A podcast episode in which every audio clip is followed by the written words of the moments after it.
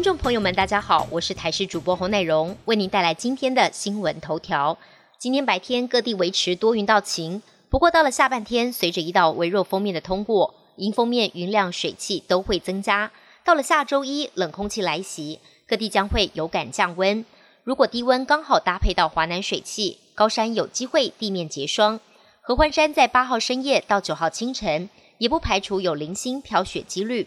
不过在冷空气南下前，各地要先留意的是空气品质状况，尤其高屏地区空品不良情形恐怕会持续到下周一。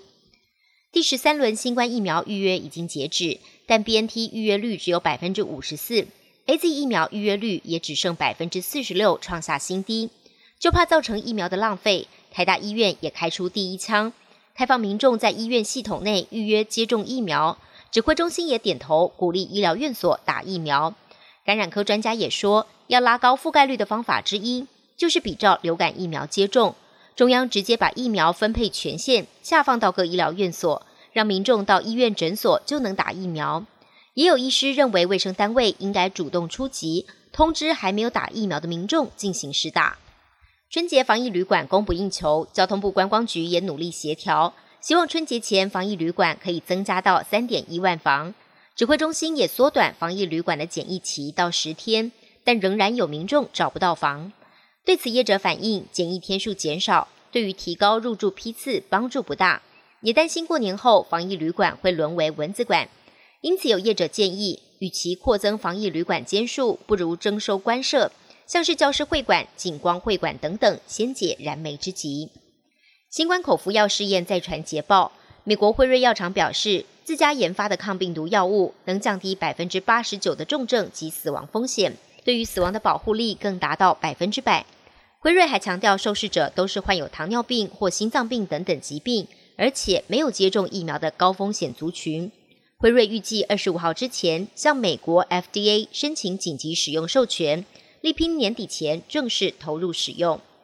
11月2号到6号正逢印度的传统节日排灯节，这是印度教、耆那教以及锡克教徒共同庆祝光明驱走黑暗的日子，也是印度在历经上半年的疫情肆虐之后，首度不需缩减庆祝节日的规模。许多民众不顾当局禁止放鞭炮的规定，纷纷上街放鞭炮庆祝，结果造成了严重的空气污染。首都新德里5号一早的 PM2.5 高达世卫标准的15倍。美国航太总署 NASA 小行星撞击测试即将在月底正式开跑，预计11月23号左右，藉由 SpaceX 的猎鹰9号火箭发射升空，明年秋天抵达1000多万公里以外的小行星，并进行撞击，测试是否能有效让小行星改道。这颗小行星直径160公尺，对地球不构成任何的威胁。科学家也强调，目前地球没有小行星撞击的威胁，但仍然需要提早准备，并持续观测太空中可能出现的地球杀手。本节新闻由台视新闻制作，感谢您的收听。更多内容也请锁定台视各界新闻与台视新闻 YouTube 频道。